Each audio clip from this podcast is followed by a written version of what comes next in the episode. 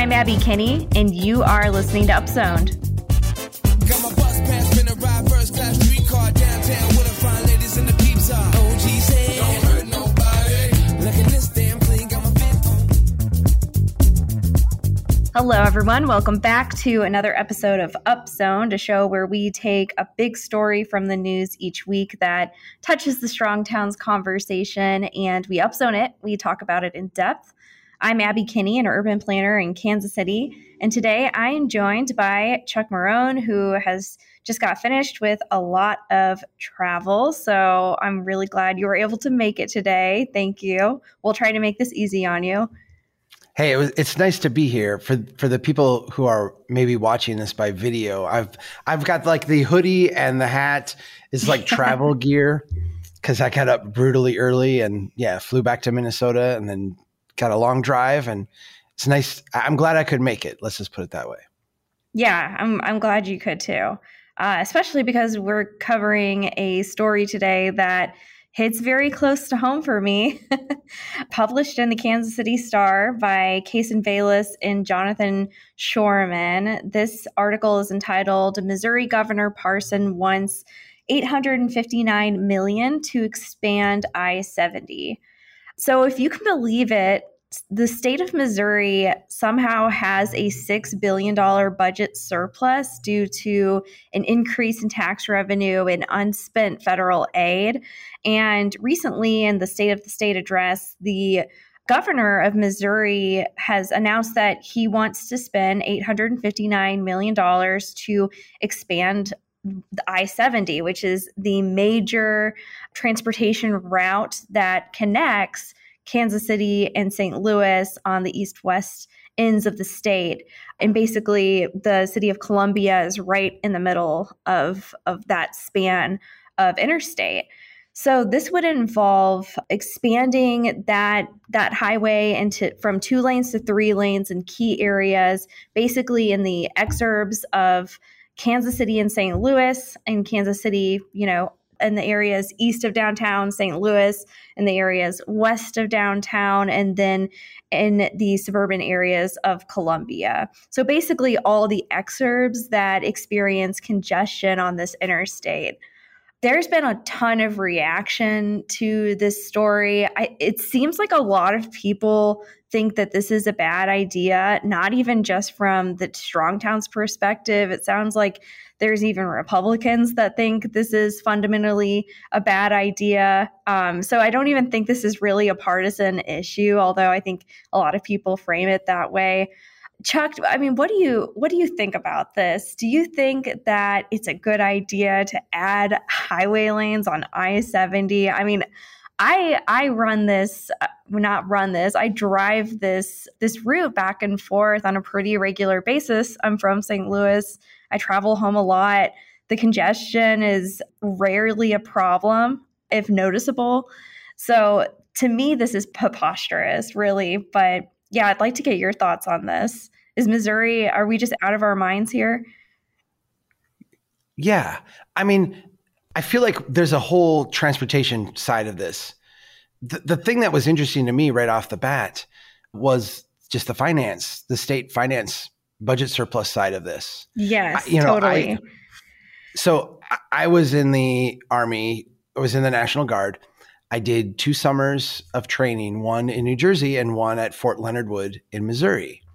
And as I was as I was reading this article, I was thinking about my time at Fort Leonard Wood because in the Army, they paid you back when I was in it. This would have been like ninety one. They paid you monthly. They gave you a check, and you literally stood in line. They gave you your check, and then you walked over to the next station, and they cashed your check and gave you cash. And then if you wanted to, you could go to another station and change that cash into American Express certificates because you could mail those through the mail and they would be secure, unlike cash would be. And that's what I did. I mean, I like I like sent 95% of my money home. I'm like, I got nothing to spend it on here that is going to be good for me. Like it's all out of here. But so many soldiers and a lot of people who, quite frankly, had never had like that much money in their pocket at one time to begin with, just went out and blew it on like everything. And you had like one big party weekend, like a big bash, like, hey, just making it rain. And it mm-hmm. was, it was a crazy time. and I remember feeling bad. I feel like, you know, I, I can't tell you what to do, friend. You know, you, you're you're my brother, you're my friend, you're like here with me. I can't tell you how dumb this is, my gosh, this is really I kind of felt bad for him because I'm like, you're gonna really regret next weekend when you don't have that beer and you don't have that liquor and you don't have that woman and you don't have like whatever you were after. It feels to me like, and states get themselves into this situation, but it feels to me like the governors is like, I got money. I need to find something to do with it, right? Yeah, totally. And my constituents are these like suburban commuters. Maybe I know and recognize the transportation part that this actually is not going to help their lives. But if I throw hundreds of millions of dollars at it, I can really pretend like I'm doing so. I can make it rain in those places, and that is going to help. And I, I, it makes me feel bad. Not really. I mean, for the governor, kind of, but like it just makes me feel bad for Missouri because Missouri is a great state, and budget surpluses are always followed by budget deficits. I don't know why. In the article they're like we predict uh, really healthy budget receipts for the next coming year. Like why? Yeah. unemployment is starting to creep up. Thousands of people are being laid off from their jobs. We have really high inflation. We're in a very like precarious economic position. And you have this momentary surplus and your gut reaction is to go out and blow it on a project of uh, we haven't even talked about the benefits i mean i think we can talk about the transportation part but it makes me sad that the reaction is that it feels a lot like the soldiers I was with in Missouri who were like, I got money in my pocket. It's got to go out the door. Yeah, it does feel like that a little bit. And, you know, regardless of what the reality is about what will happen next year and the year after that and 10 years from now, to me, it seems that if we are in a position where we have a surplus for whatever reason, we're not being careful by blowing it on expanding our liabilities because infrastructure is fundamentally a liability. We can add lanes and add a lot of lanes on all these highways, but we're going to need to pay for that in the long run. And investing it in things that don't actually create assets and support economic development and additional tax revenue it, it just doesn't seem wise. And it would seem like the better approach would be to take that money and reinvest in places that already exist. Like you know supporting economic development in already established places or partnering with the private sector to achieve economic or business or housing needs in existing places rather than to simply expand highways. And you know by the way when we expand highways what do we do? We build more and more suburbs. We just don't need to keep doing that because when we do that we're just building so much in terms of liabilities and we're just spreading out and making our tax base so inefficient so from an efficiencies and, and economic perspective that's why i don't think it's a partisan issue because i'd love to see people who are republicans in missouri actually understand these kinds of issues and understand the inefficiencies that are created by simply blowing money on highway expansion uh, especially for congestion issues that are barely an issue. And i mean I've I've driven this at all different times of the day and week. I know I I seventy. This is a non-issue. It really is. Well, I think there's a couple things to point out about Missouri in particular to to contextualize this because it's been a few years now. I think it was like five six years ago.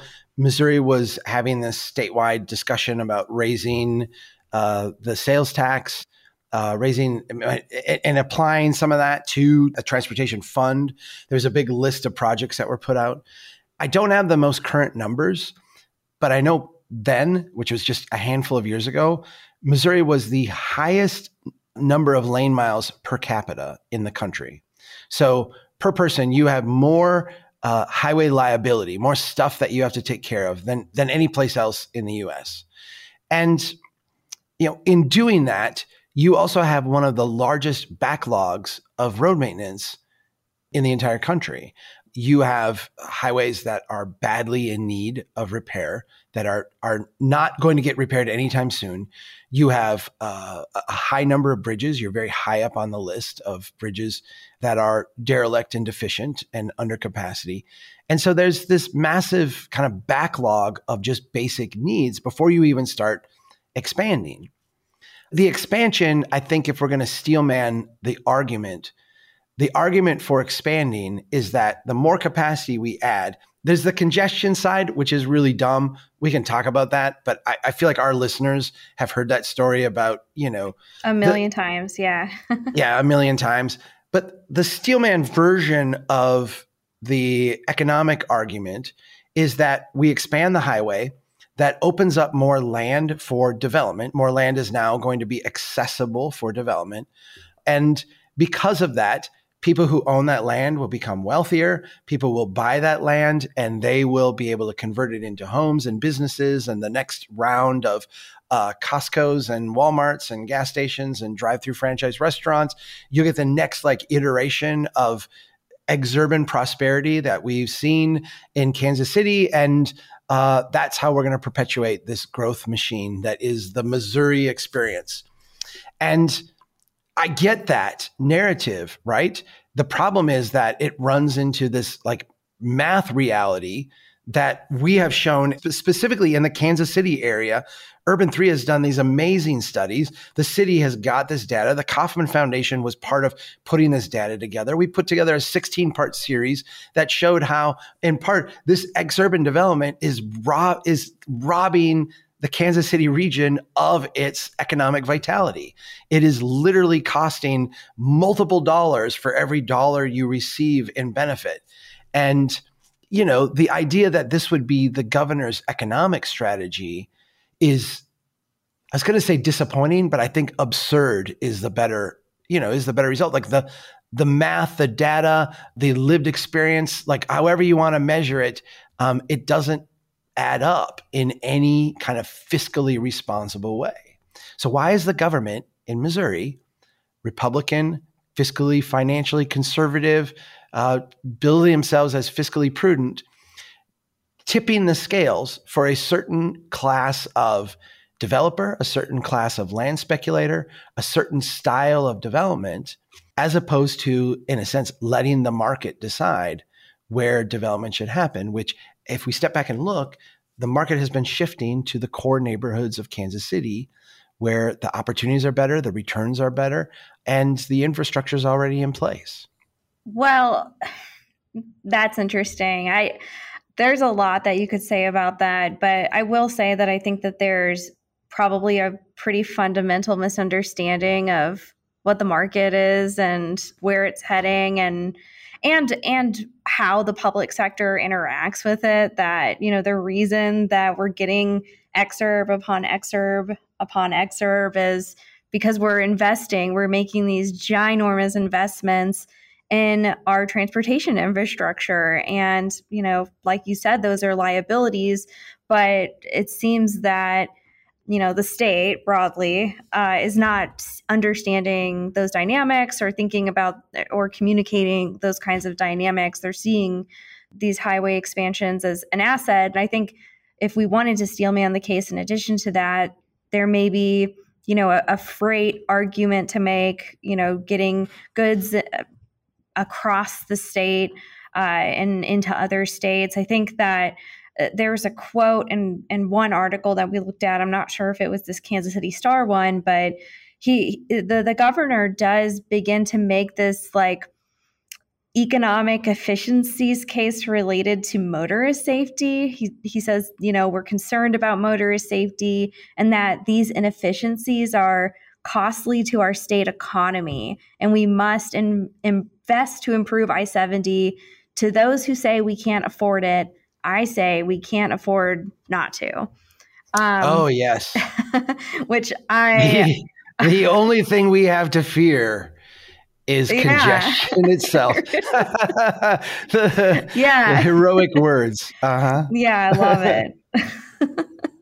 yeah, I wonder who wrote that line because it is awesome. But he's trying to make this economic case, right? As, you know, somebody who's kind of probably wanting to be seen as prudent financially and making good economic development decisions. I, I feel like that's kind of his I don't know, his thing. Like that's that's kind of how he how he would like to communicate. There's this huge piece of the conversation that's missing from that. Instead, it's saying, you know, motorist safety issues are inefficiencies that are creating problems to our economy and that we can't afford not to do this. Even if congestion was the thing causing motorist safety issues, like expanding lanes and spending all this money I, I, bet you there's there's issues with exit ramps that would be cheaper to fix that would probably address these issues. There's probably interchange issues. I, i'm not um, a transportation engineer but i bet you there are transportation engineers out there who can think of probably a thousand different ways to address safety issues on an interstate that doesn't involve adding uh, how many miles of, of highway lane is it? It's like it's like 50 almost 60 miles of of lane highway lane. So I don't know. It, it's just I feel like there's with the state there is this like misunderstanding of what the options are in the full picture if we're trying to really be financially responsible as a state and prudent with our investments and create assets and economic development and you know lift up the private sector whatever it is we're trying to do here um, i don't know that adding lanes is the thing that's going to get us there.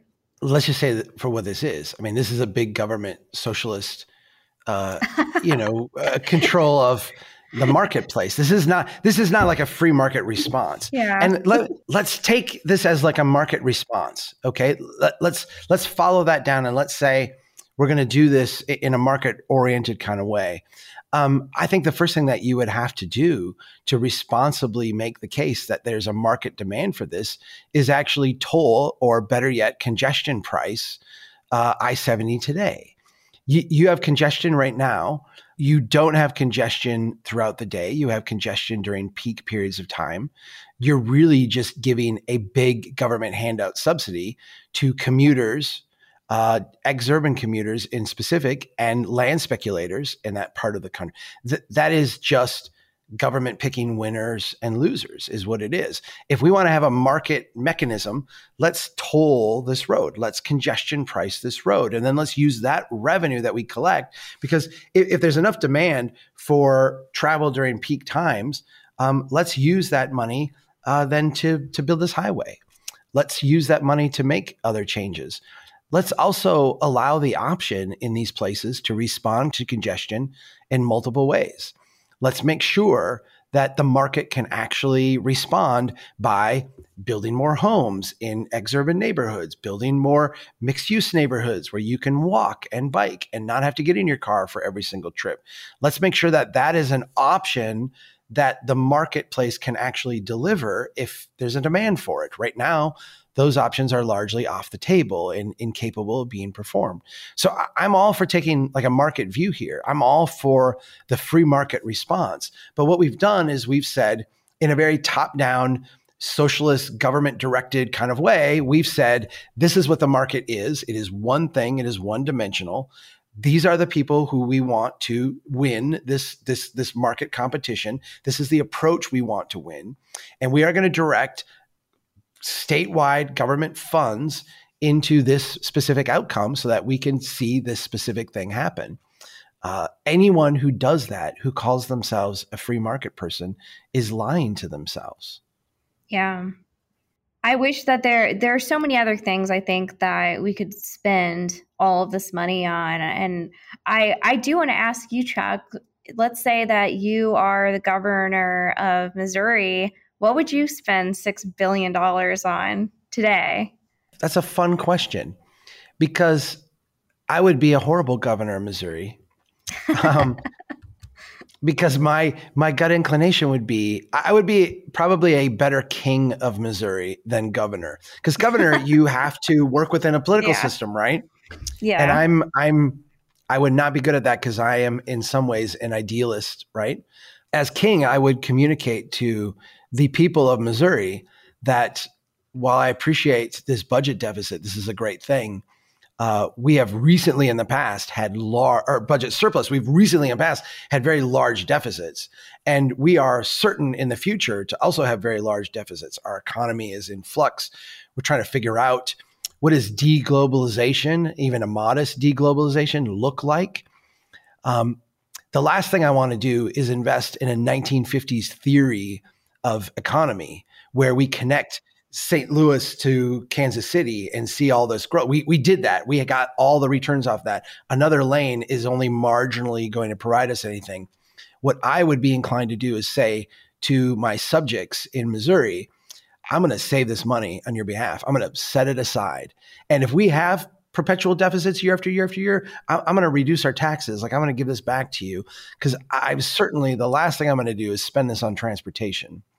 And if if if I'm forced to spend it, I, I want to spend it on neighborhoods. I want to spend it on places. I, I want to spend it on shoring up our existing systems because, quite frankly, we're a state with the most number of roads per capita.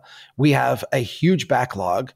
I'm going to put our money into maintaining stuff, into making better use of what we have, because clearly we're not making very good use of it if we have the most per capita and we still have massive congestion and economic problems and what have you.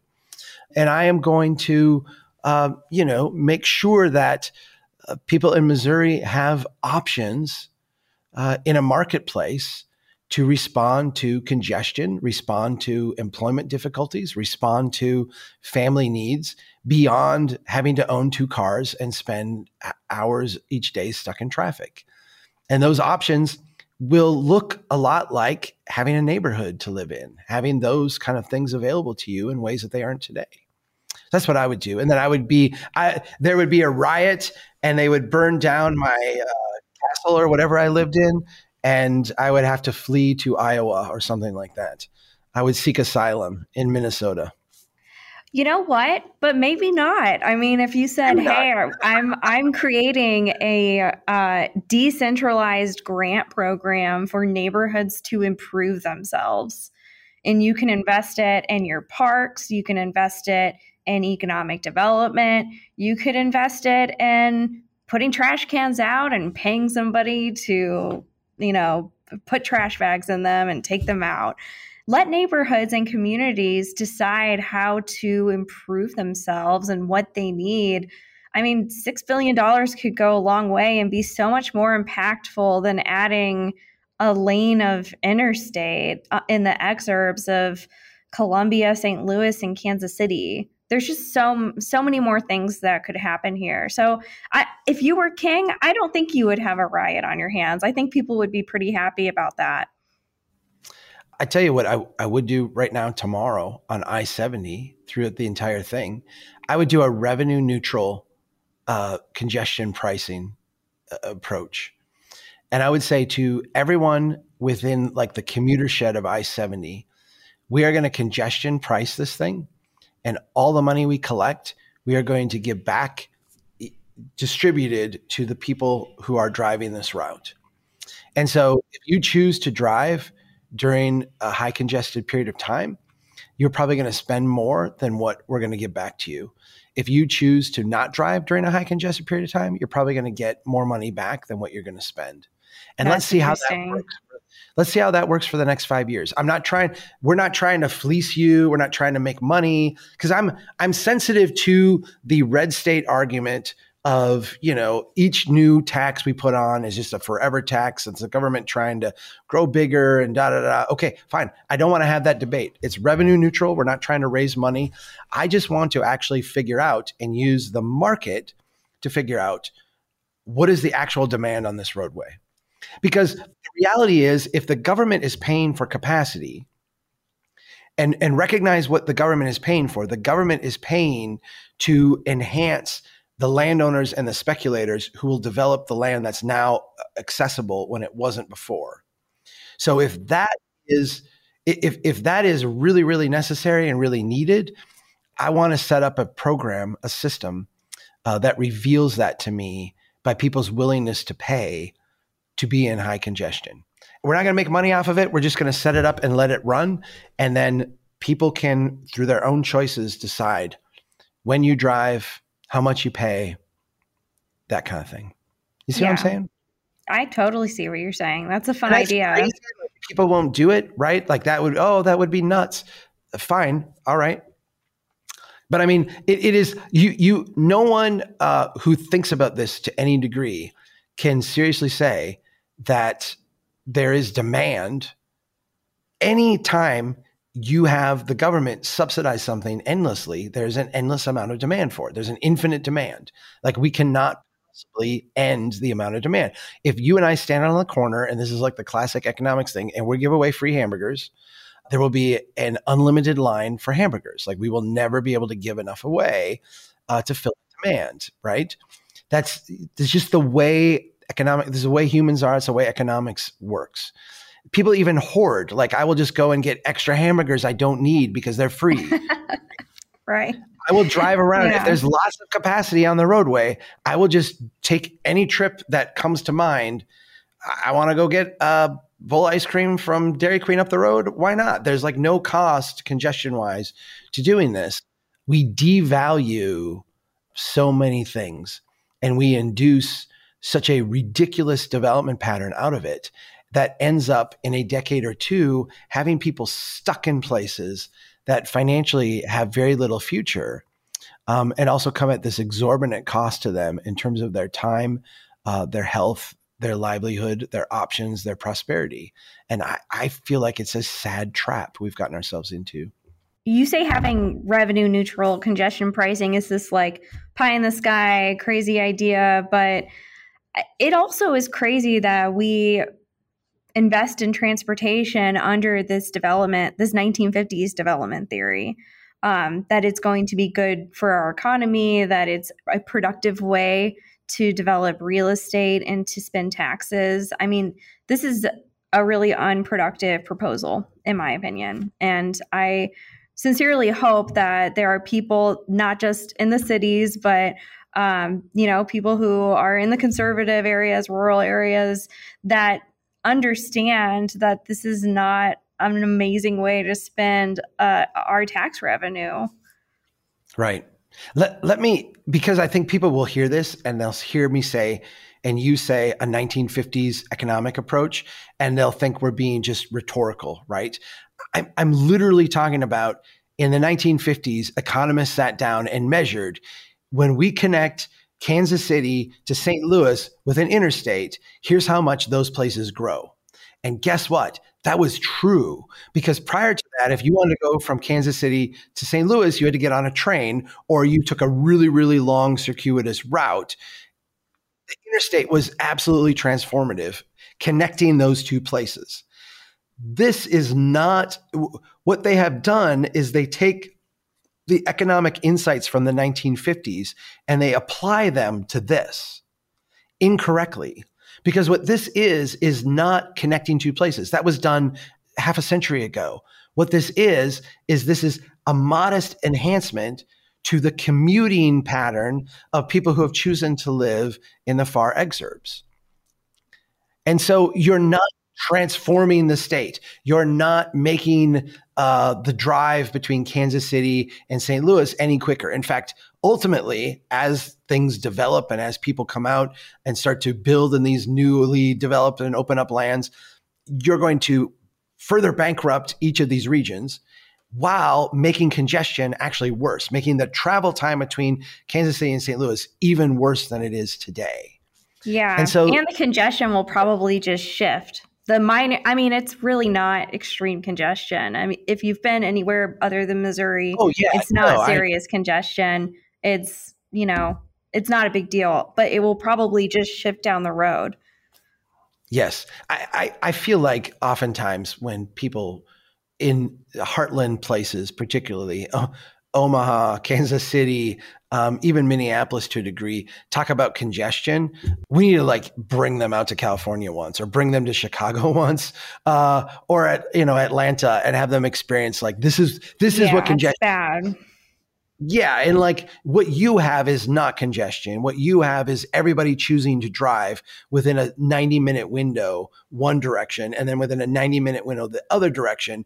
That's not congestion. That yeah. you know is something it is, very it's very it's easily avoidable. It really actually is easily avoidable if you just go Yes. at a different time. Yes. And so I, I feel like, you know, this is, yeah.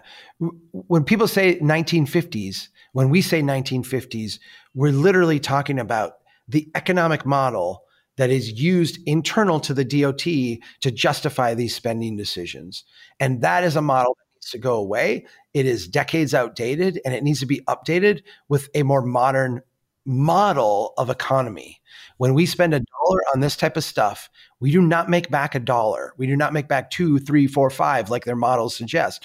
When we spend a dollar on this, we lose multiple dollars as an, as an overall economy. And our models today do not reflect that.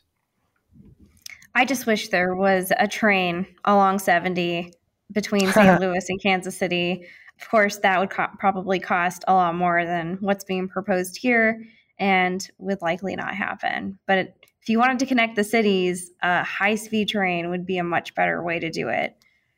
Well, even a low speed train between Kansas City and St. Louis that was available for passengers that drop people off in advantageous places on both ends. And I'm not talking any stops in between, maybe Columbia, I don't know, but you just three stops would be utterly transformative for the economies of those places. If we're talking about economic growth, it would be utterly transformative if you could go from one to the other on a rail.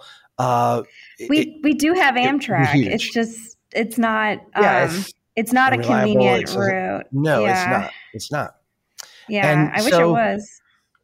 Right. I wish it were too. The trucking thing is an interesting one because if the governor was saying, we're going to build this new capacity and it will be, in a sense, reserved for trucking. In other words, we're going to replace uh, what we're not capable of doing with freight today with automobile freight, so trucks, long haul trucks.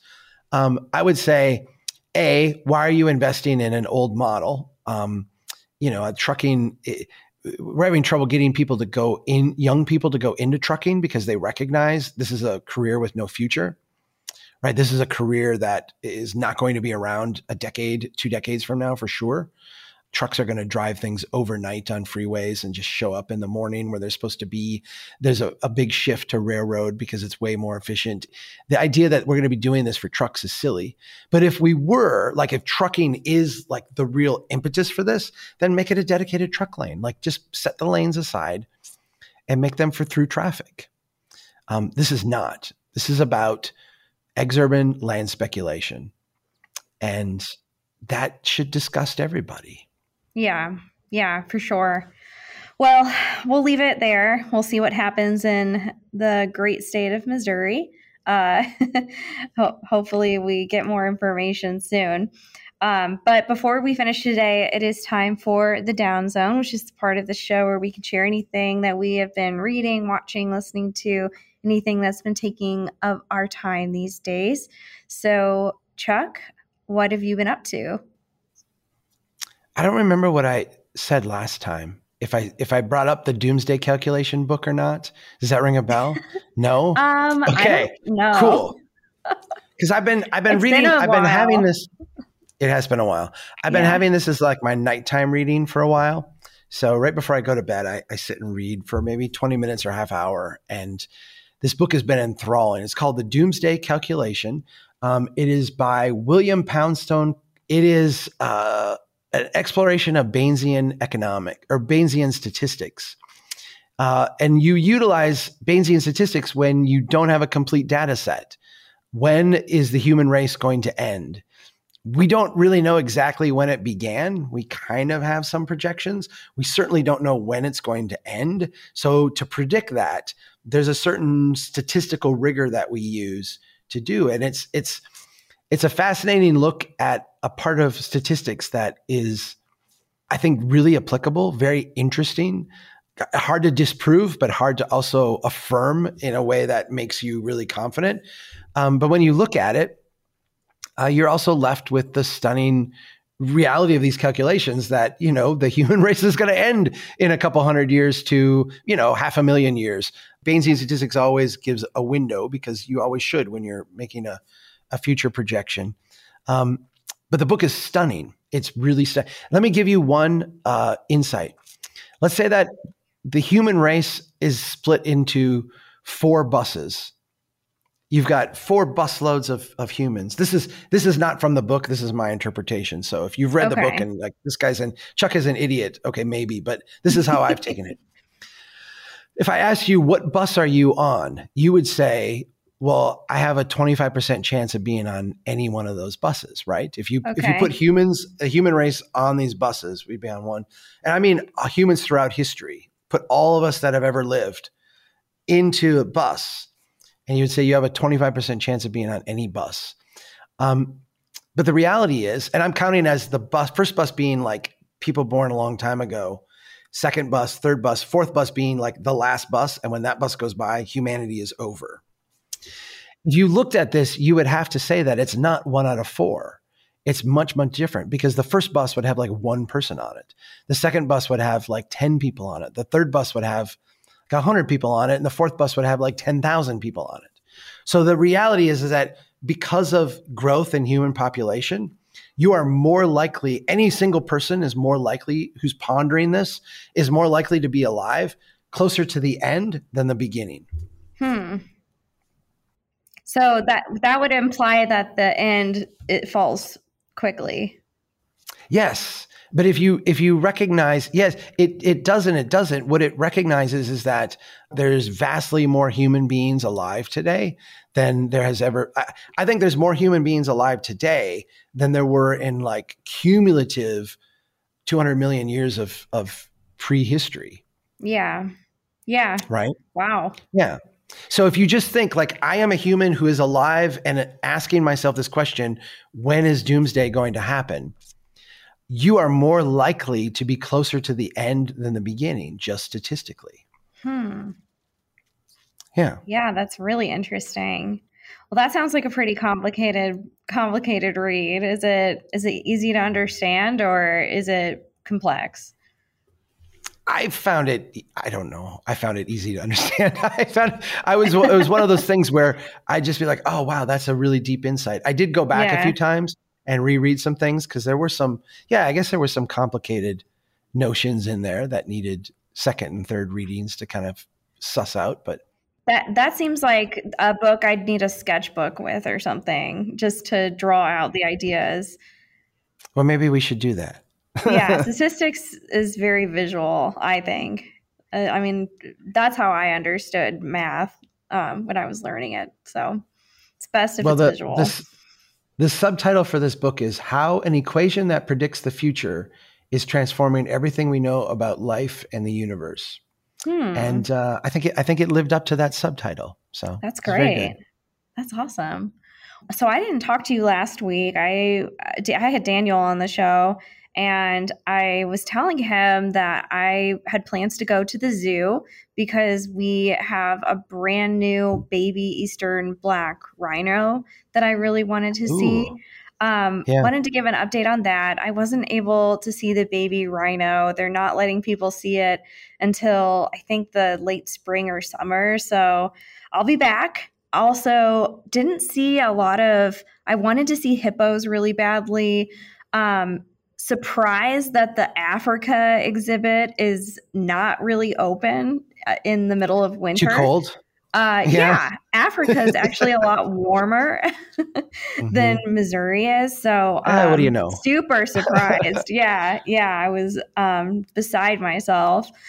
So I, I, saw several animals, but I'll be coming back when it's a little bit warmer outside. The Kansas City Zoo is actually really cool. I had never been to it, and um, I, it's actually like got me on a kick. I want to go to the St. Louis Zoo this summer too.